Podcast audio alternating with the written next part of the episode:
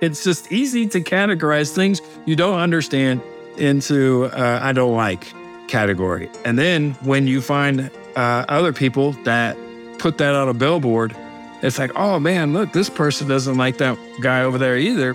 Let's hang out more. It grows. I'm Ken Harbaugh. This is Burn the Boats, a show about making tough calls in tough times. America today faces a critical test. Our democracy is under threat, but good people are rising to the challenge. Now is the time to go all in. Now we burn the boats.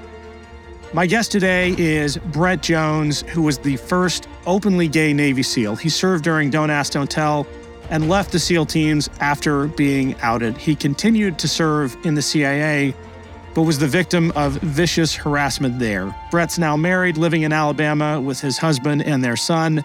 Uh, Brett, it is such an honor to speak with you. Welcome to Burn the Boats. Thank you. I appreciate it. I'm glad to be here. Your book came out a few years ago, but I feel like your story has such relevance today in this political era where we're experiencing this this weird kind of hyper masculinity uh, that's become a defining feature of the right. Now you've been the victim, uh, even as one of our nation's elite warriors of these twisted notions of masculinity, and even though you rose above it. With everything you've seen in the year since, especially living in Alabama, where I've lived as well, do you think things are getting better or worse? I think if you take history as sort of an example, I say that yeah, I do believe that that things are getting better. I also believe that it, it's one of those uh, mountains that's impossible to reach the top, but is very important that you keep climbing. If you look at at civil rights or or any other uh, group of people that have been marginalized in history, the true summit of it is just not giving up that climb. I feel that you know the repeal of Don't Tell was awesome, and and being able to be married, it was awesome. It was particularly a, a wonderful day for me, and well, a wonderful event that happened for me and and my family. But it, it's not the end, right? Like there's still always work to do. The same with civil rights you, you can't give up on it or you can, there's not we're not at the top of the mountain where everyone is treated equally and harmoniously and and all that you still have to keep challenging yourself as a as a person and as a community and and as a uh, a state as a nation it, it is funny how progress happens though at times it seems like well we can't even see the top of that mountain and then seemingly overnight, granted, with a ton of work by committed advocates and a ton of sacrifice by a lot of people. But what seems like overnight, there's there's a, a mental shift and something that would have seemed unthinkable to my parents' generation, legalized gay marriage, my kids just take for granted. How do you think about that and the way things seem to shift all at once after so much effort? I, I gotta say, I remember there were times in my life, the majority of my life, where I never thought in in my lifetime that I would be able to be married to a guy that I love. Right? I just didn't. I wouldn't be able to have a family. I wouldn't. I would all. It would have to be this very cloaked and secretive, You know, this very whatever. And I remember the momentum building up to that Supreme Court ruling. And, uh, you know, there's this part of you that that is so afraid of what might not happen after being it's like being told that you just won the lottery but and so you're just you're just hoping and praying that that that ruling comes back and yeah it, i just remember what a feeling that was and crazy i was i had deployed a few months before. So I, I, basically my deployment schedule was I would deploy for two or three months and then come back for two or three months, deploy for two or three months, come back for two. And and my husband and I at the time uh, I was doing stuff that was really really dangerous, and we thought that that if I got killed, which was a you know pretty good, you know, I mean let's just be honest here, the odds aren't in my favor there, but we're worried that the insurance wouldn't cover. Um, my family. And, you know, we had this, I think it was like $250,000 life insurance policy through the, it's your basic uh, thing that the military or the, the agency offered. And I was terrified that they wouldn't get it because Uh, we weren't married, even though everywhere else legally we were together, uh, just not married. And I remember it was like three days before I left, me and him drove up to uh, Illinois to get married in this little town called, I want to say it's Evansville, Illinois. So it was right on the border there. So we just crossed into the border, went to the straight to the magistrate and got married so that if something did happen to me, then there was no issues with the, and then come to find out just, you know, a few months later, um, the Supreme Court ruled in favor of it. And, uh, good Lord, what uh, amazing um, feeling that was.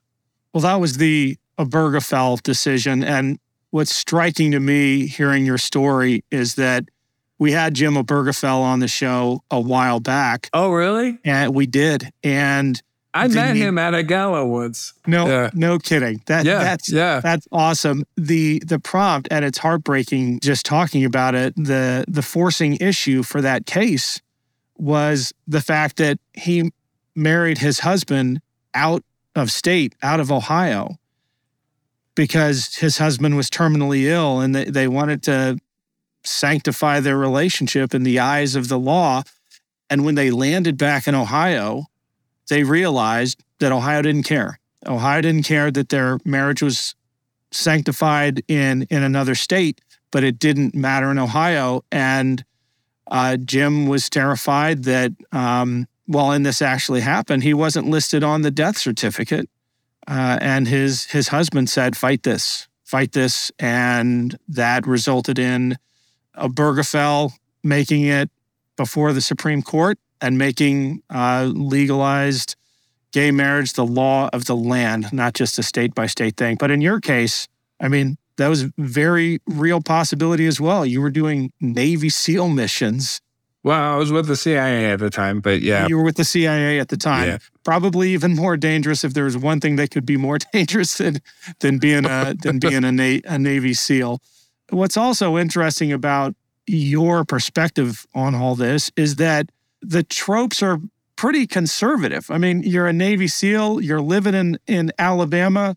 If someone had to just write the book cover, it would it would look pretty conservative, right? Yeah. yeah. I don't know how all this happened actually, but well, I mean, I fell in love with a guy that lives in Alabama and and the and his family, and yeah, that's how it happened. Um, and as far as conservative and liberal, especially as the older I get, I just really try to focus on on people and and and not uh, these group because it's real easy to say like you know oh the the right they're trying to you know oppress us and the left is you know you know whatever. I, I try to to to sort of like separate that and focus really on people. And if somebody has a problem with me uh, being you know in a relationship uh, you know married and with a family and, and all that uh, I, I I'd give it that look of well they're a person, and so I, I, that's basically how I try to to to look at it. And um and a lot of people don't understand, and and that's okay. I'm not out here to try and and make everyone understand something. Um, all I can do is, is live my best life, and that's about the most I can do, really. No, no, no. I was going to say I love that focus on on people and it reminds me of a, a very old YouTube video of yours that, that we dug up where you're talking about your feelings after Obergefell and and you made some comment about the the case of the bakery that refused to serve a gay couple and and there's this quote in particular which um, I don't know if I can get it on a t-shirt I, I will you said I wondered if a gay couple came to Jesus and asked him to make them a chair for their wedding. You know what Jesus would do? My guess is that not only would he have made them one chair, he probably would have made them two. And then he would have bedazzled it and put streamers all over it and gold and frankincense and myrrh and whatever. Um, oh, yeah, I remember that. Now I do remember that. To show it as a testament of his love for them, regardless. Yeah. Yeah. Uh, I, you know, I, I think that's, I think that's absolutely right, but this is a political show, so I'm I'm going to hold you to the fire a little bit. You have to acknowledge that most of that that hate, that prejudice is coming from the right and they want to make it law. Yeah, um, I, I, do recognize that. And I also recognize that there are, are people who are working hard on both sides to uh, to keep this as an equal of a land as as possible. And here's the thing: is I, I it's really easy to to you know stereotype a a group of people like that's you know our brains work that way right and uh, it's easier to categorize things and and file away as oh that's that's gay or oh that's you know far right or oh that's far left or, or whatever, right? It's just very easy to, to do that. And when we do that, we lose sight of people. A real good example of this is the Roy Moore uh, thing that happened here in my home state of uh, Alabama. And um, and as frustrating and as angry as, as I would be about what seemed and felt like just hate towards people like me and my family and, and him being in such a, a a prestigious position was uh, it was a very frustrating thing, and, and it would be very easy for me to say awful things about this man given my experiences in my life. But uh, here's the thing: is what what compassion would that be? He's still a human being. He's um, I don't know his whole story. I don't know his whole life. I don't know. I just know w- what what I'm seeing and and what's happening. And um, I tried uh, during that time to really focus on on just being being me, being you know me, and and still caring about people regardless of of what they might believe. That is separate from electing those people to powerful positions, though, right? We can have. Oh, I didn't vote for. what does it? What does it say though that forty-seven percent of Alabamians. And I know this number because I spent my formative years in Alabama and I couldn't believe yeah. what was happening. Actually, I could believe what was happening. And that's why I'm putting the question to you. What does it say about deep red parts of this country that nearly a majority will support someone with a, a record like Roy Moore's? So you have to really look at the the history of of Alabama to really understand uh, the people. My my husband, he's a Civil War enthusiast, and and so he's really um, helped me understand because I, I, I came here when I first came here. I I didn't you know it was a culture shock to me, and um, I think one of the be- best lessons that I've learned uh, living in this state is that um, people may have beliefs and regardless of of where they they these beliefs come from whether it was something that has been generationally taught you know over the years or if they have these prejudices or biases or, or whatever it is that that you may not agree with at the end of the day they're still people and they still have the power to influence other people and the only way that I know how to combat that is to try and be the best version of myself that I can be. And it all goes back to that compassion, right? And and I'll be honest with you, the people of Alabama for the most part have been absolutely 100% amazing to me and my husband. And some of them don't agree with the Supreme Court's ruling or our relationship. And I can't control that. I can't I can't change somebody else's life. And I just focus on the things that I can control. And it has always seemed to suit me, suit me pretty well. And that's how I react to people doing things that I might not agree with. But you've talked about the difference between living in a relatively big city by Alabama standards, Huntsville, with yeah. tons of academic institutions and high tech industry, and living in rural Alabama. Yeah. You're in an island right now. And again, well, so yeah, no, I know I know you're absolutely right. I'm in this little blue dot floating in the middle of a sea of red, right?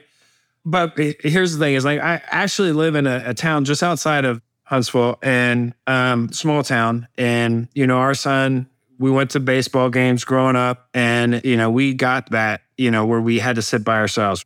It was it was really bad there until, you know, you just realized that you know, you I can only do what I can do.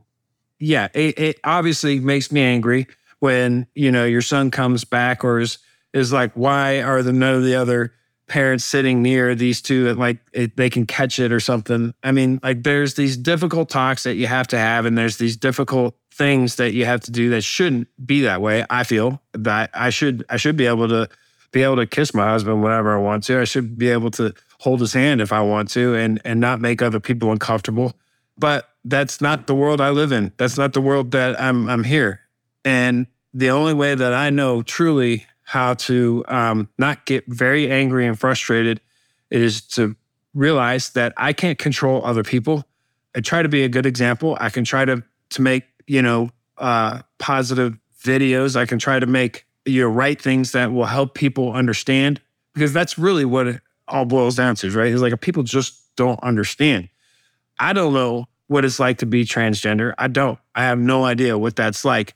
But people who I have respected have, you know, tried to help me understand that and make it to where I can relate to that. And and it has opened my eyes. Even Christianity. I, I grew up in a very religious environment that really felt like it was used as a weapon against me for for years and years and i had this resentment against people that did that that were that religious and and and i had to to i had to come to this place where i could be like look i can't control that i have to i have to let that go otherwise i'm just going to build up resentment and and hate and and i'm going to have to carry that around with me and i i, I don't want to be carrying other people's shit right and uh yeah, letting go of that. And once I was able to do that, I realized that I could have my own relationship with a God of my understanding.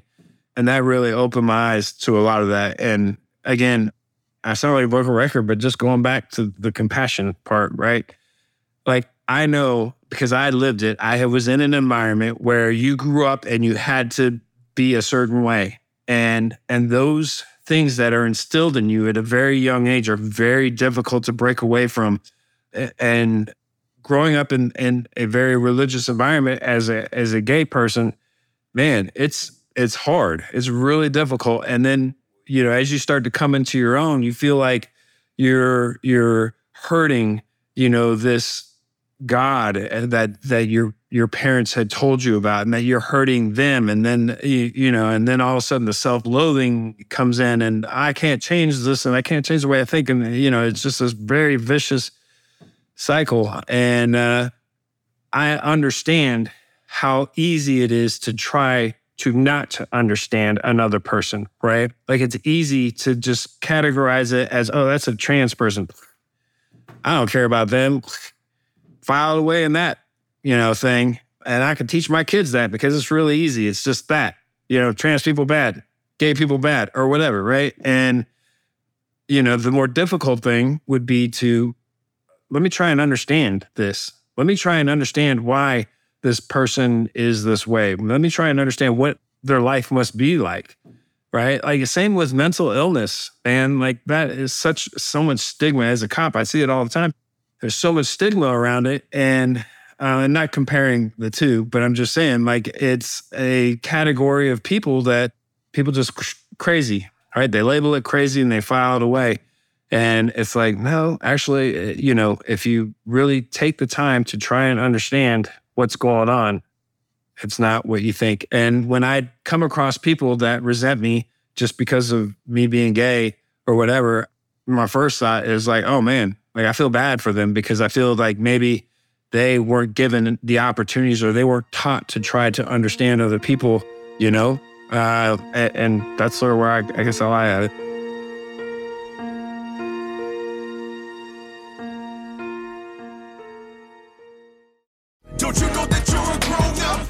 I'm a grown up. Me too. Yep, me too. But you know, these days being a grown up can really suck. Luckily, we're grown ups who grew up in the coolest generation. We had video arcades and also some of the best TV and movies ever made. We lived the origin of awesome consumer electronics. The list goes on and on. Yep, Generation X. Exactly. And we're Gen X grown up. Every week, the Gen X Grown Up podcast explores media, tech, toys, games, and more from both yesterday and today. Through the eyes of Generation Xers who absolutely love that stuff. You can find us on iTunes or wherever you get your podcasts. Or find us on our website, genxgrownup.com. Life sucks as a grown up. All right, you think that was good enough? I, I hope so, man. I'm tired. Who listens to a promo on a podcast and then goes and listens to a different podcast? right. I, I, I've never done it.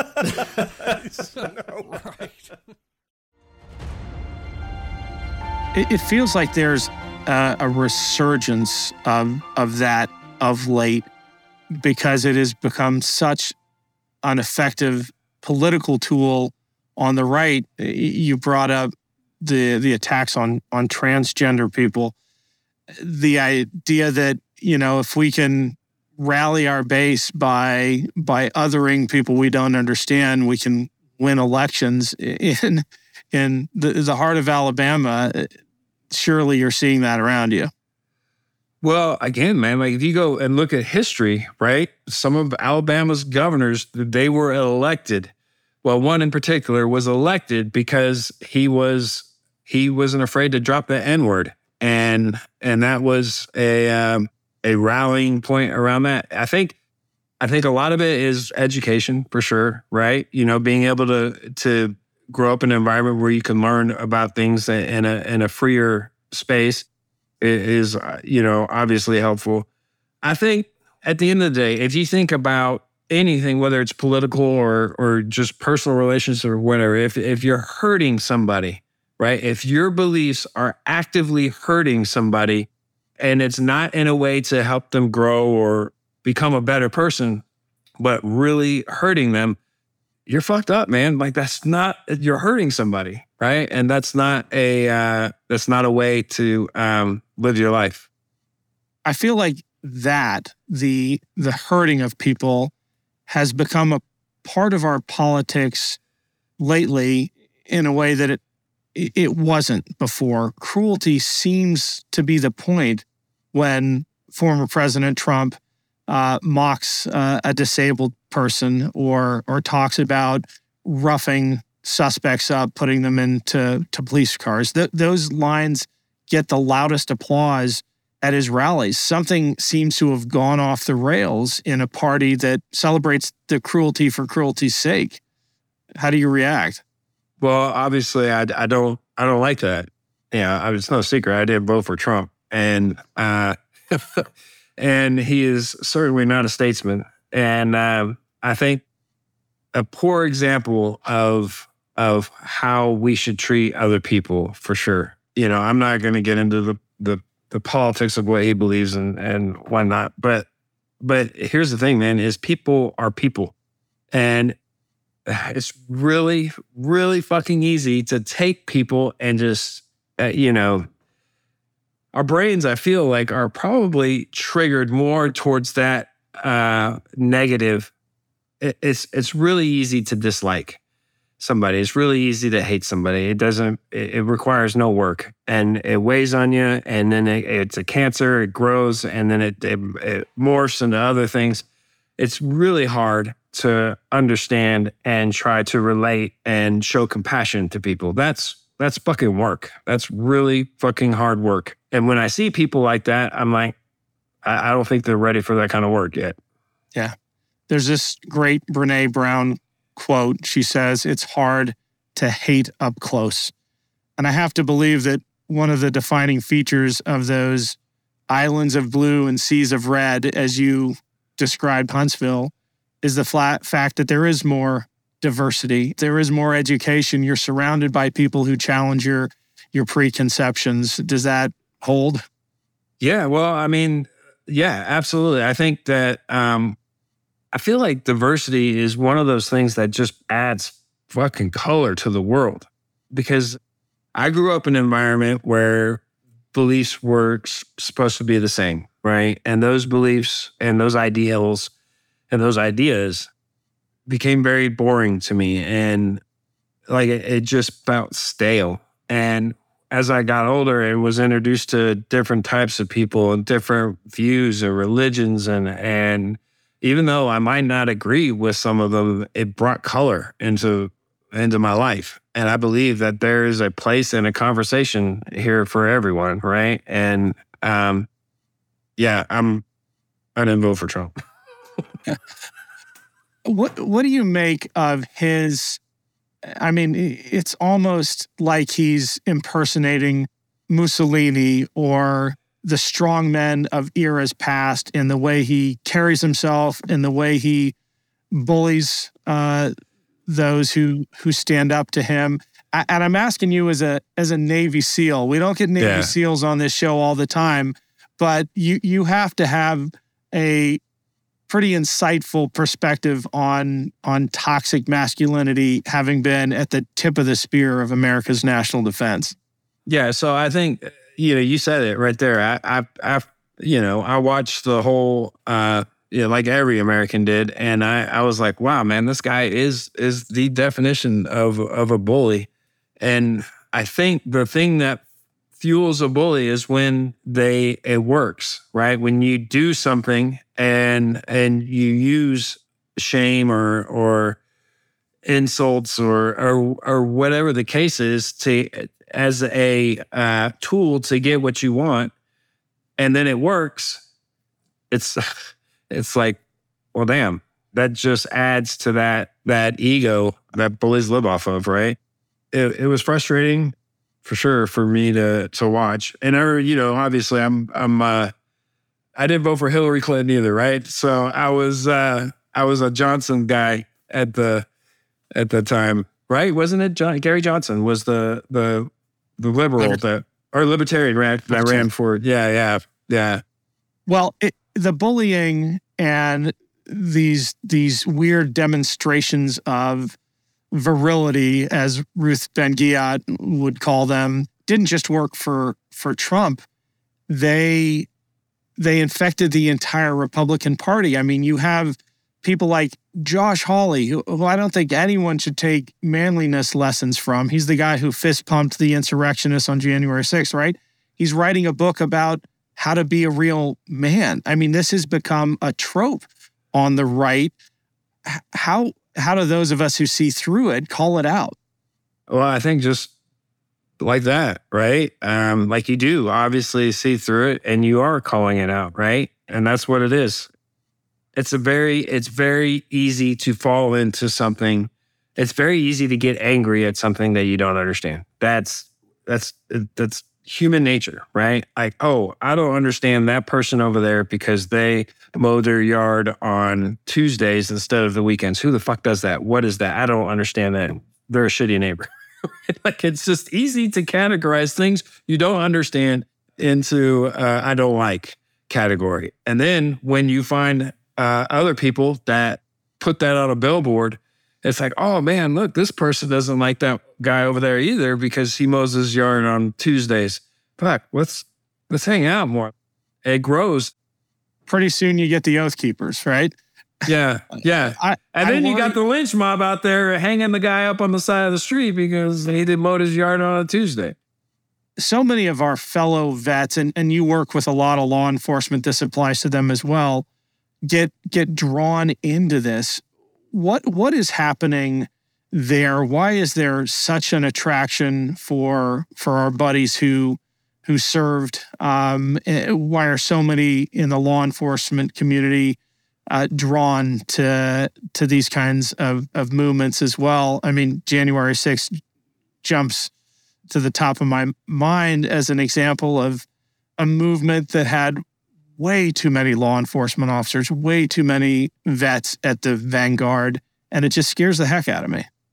Well, I don't. I, I'll be honest. here, I don't think it's fair to categorize all of uh, veterans and police officers into a small group of people that that went and did something Fair, awful. fair enough. Yeah. And- but, you know, even one is too many, and vets and LEO were disproportionately represented uh, at the Capitol that day.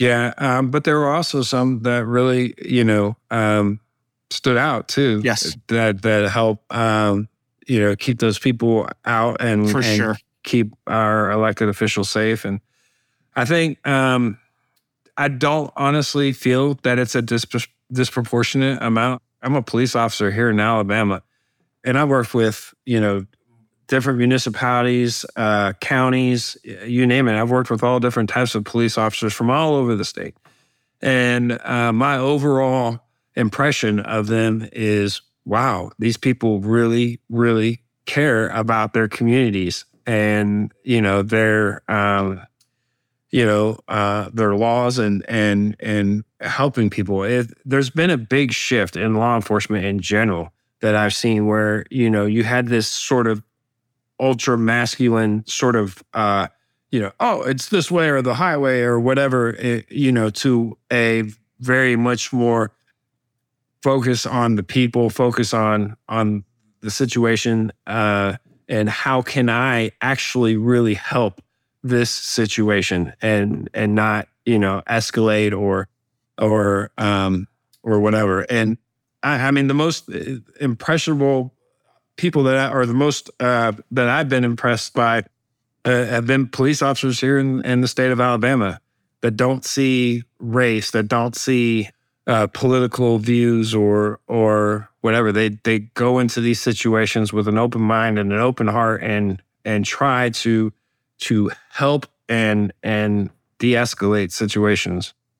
Yeah, we had a uh, a, a, sheriff from Oakland on the show um, who who talked about the importance of that, the importance of empathy in in policing, uh, and unfortunately, that's that's not what the the body cams catch uh, enough of. I think what, what, we see far too much of is is the old school approach, um, the my way or the highway approach, and uh, that does incredible damage to the profession.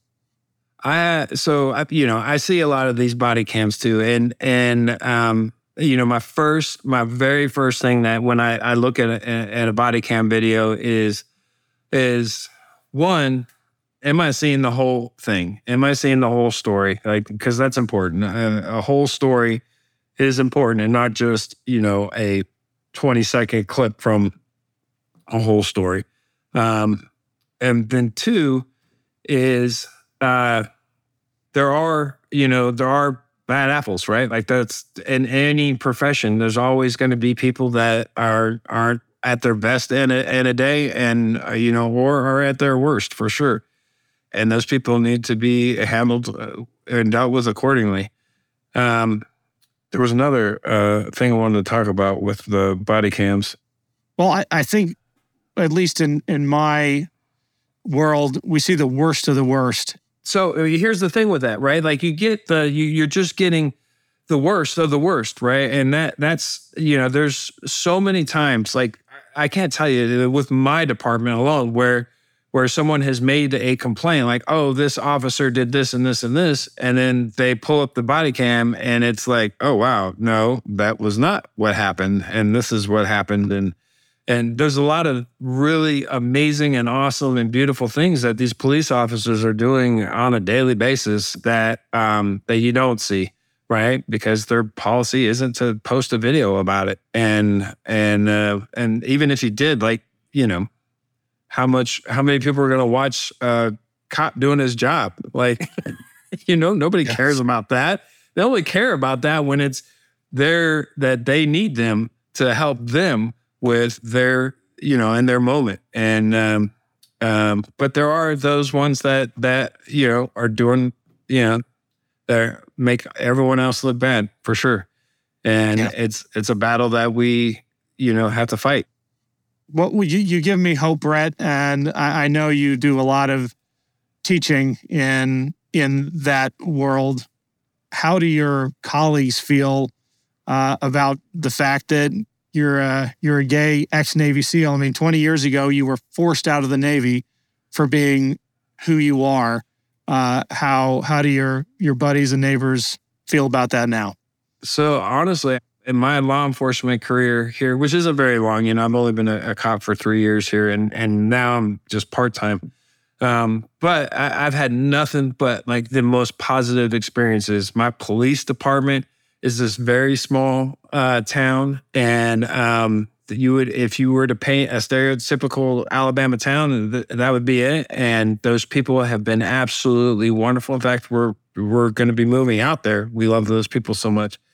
And um, yeah, like it is, it has been nothing but a positive learning experience for me.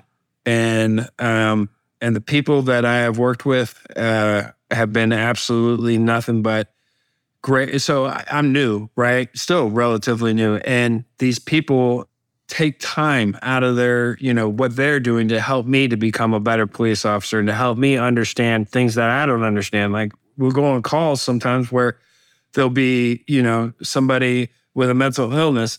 And I, you know, I'm like, oh my gosh, this, you know, like this is new. How do I handle this person and and this and that? And and watching the way that these people deal with them in in an empathetic way is just, and it helps build the community. Like you, you see that like the community starts to rally around their officers when the the officers are actively out there serving the the community and uh, it's just such a beautiful thing to to be a part of and to and to to do and um and it, that has absolutely everything to do with other people the other police officers that have mentored me and continue to mentor me well, Brett, this has been incredibly enlightening. Thank you so much for spending time with us today.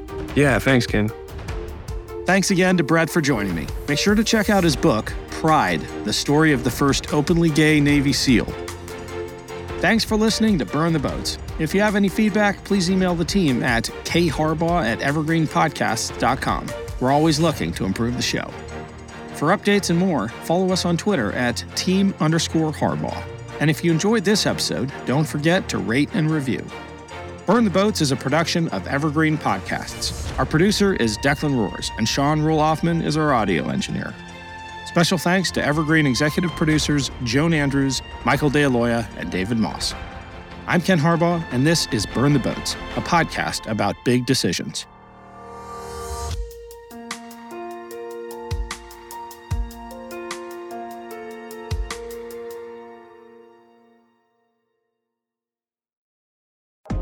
Allison Holland, host of the Kennedy Dynasty podcast. Equipped with a microphone and a long term fascination of the Kennedy family, I am joined by an incredible cast of experts, friends, and guests to take you on a fun, relaxed, yet informative journey through history and pop culture. From book references to fashion to philanthropy to our modern expectations of the presidency itself, you'll see that there is so much more to Kennedy than just JFK or conspiracy theories. Join me for the Kennedy Dynasty podcast. This podcast was produced with the support of the Ohio Motion Picture Tax Credit and in partnership with the Ohio Development Services Agency.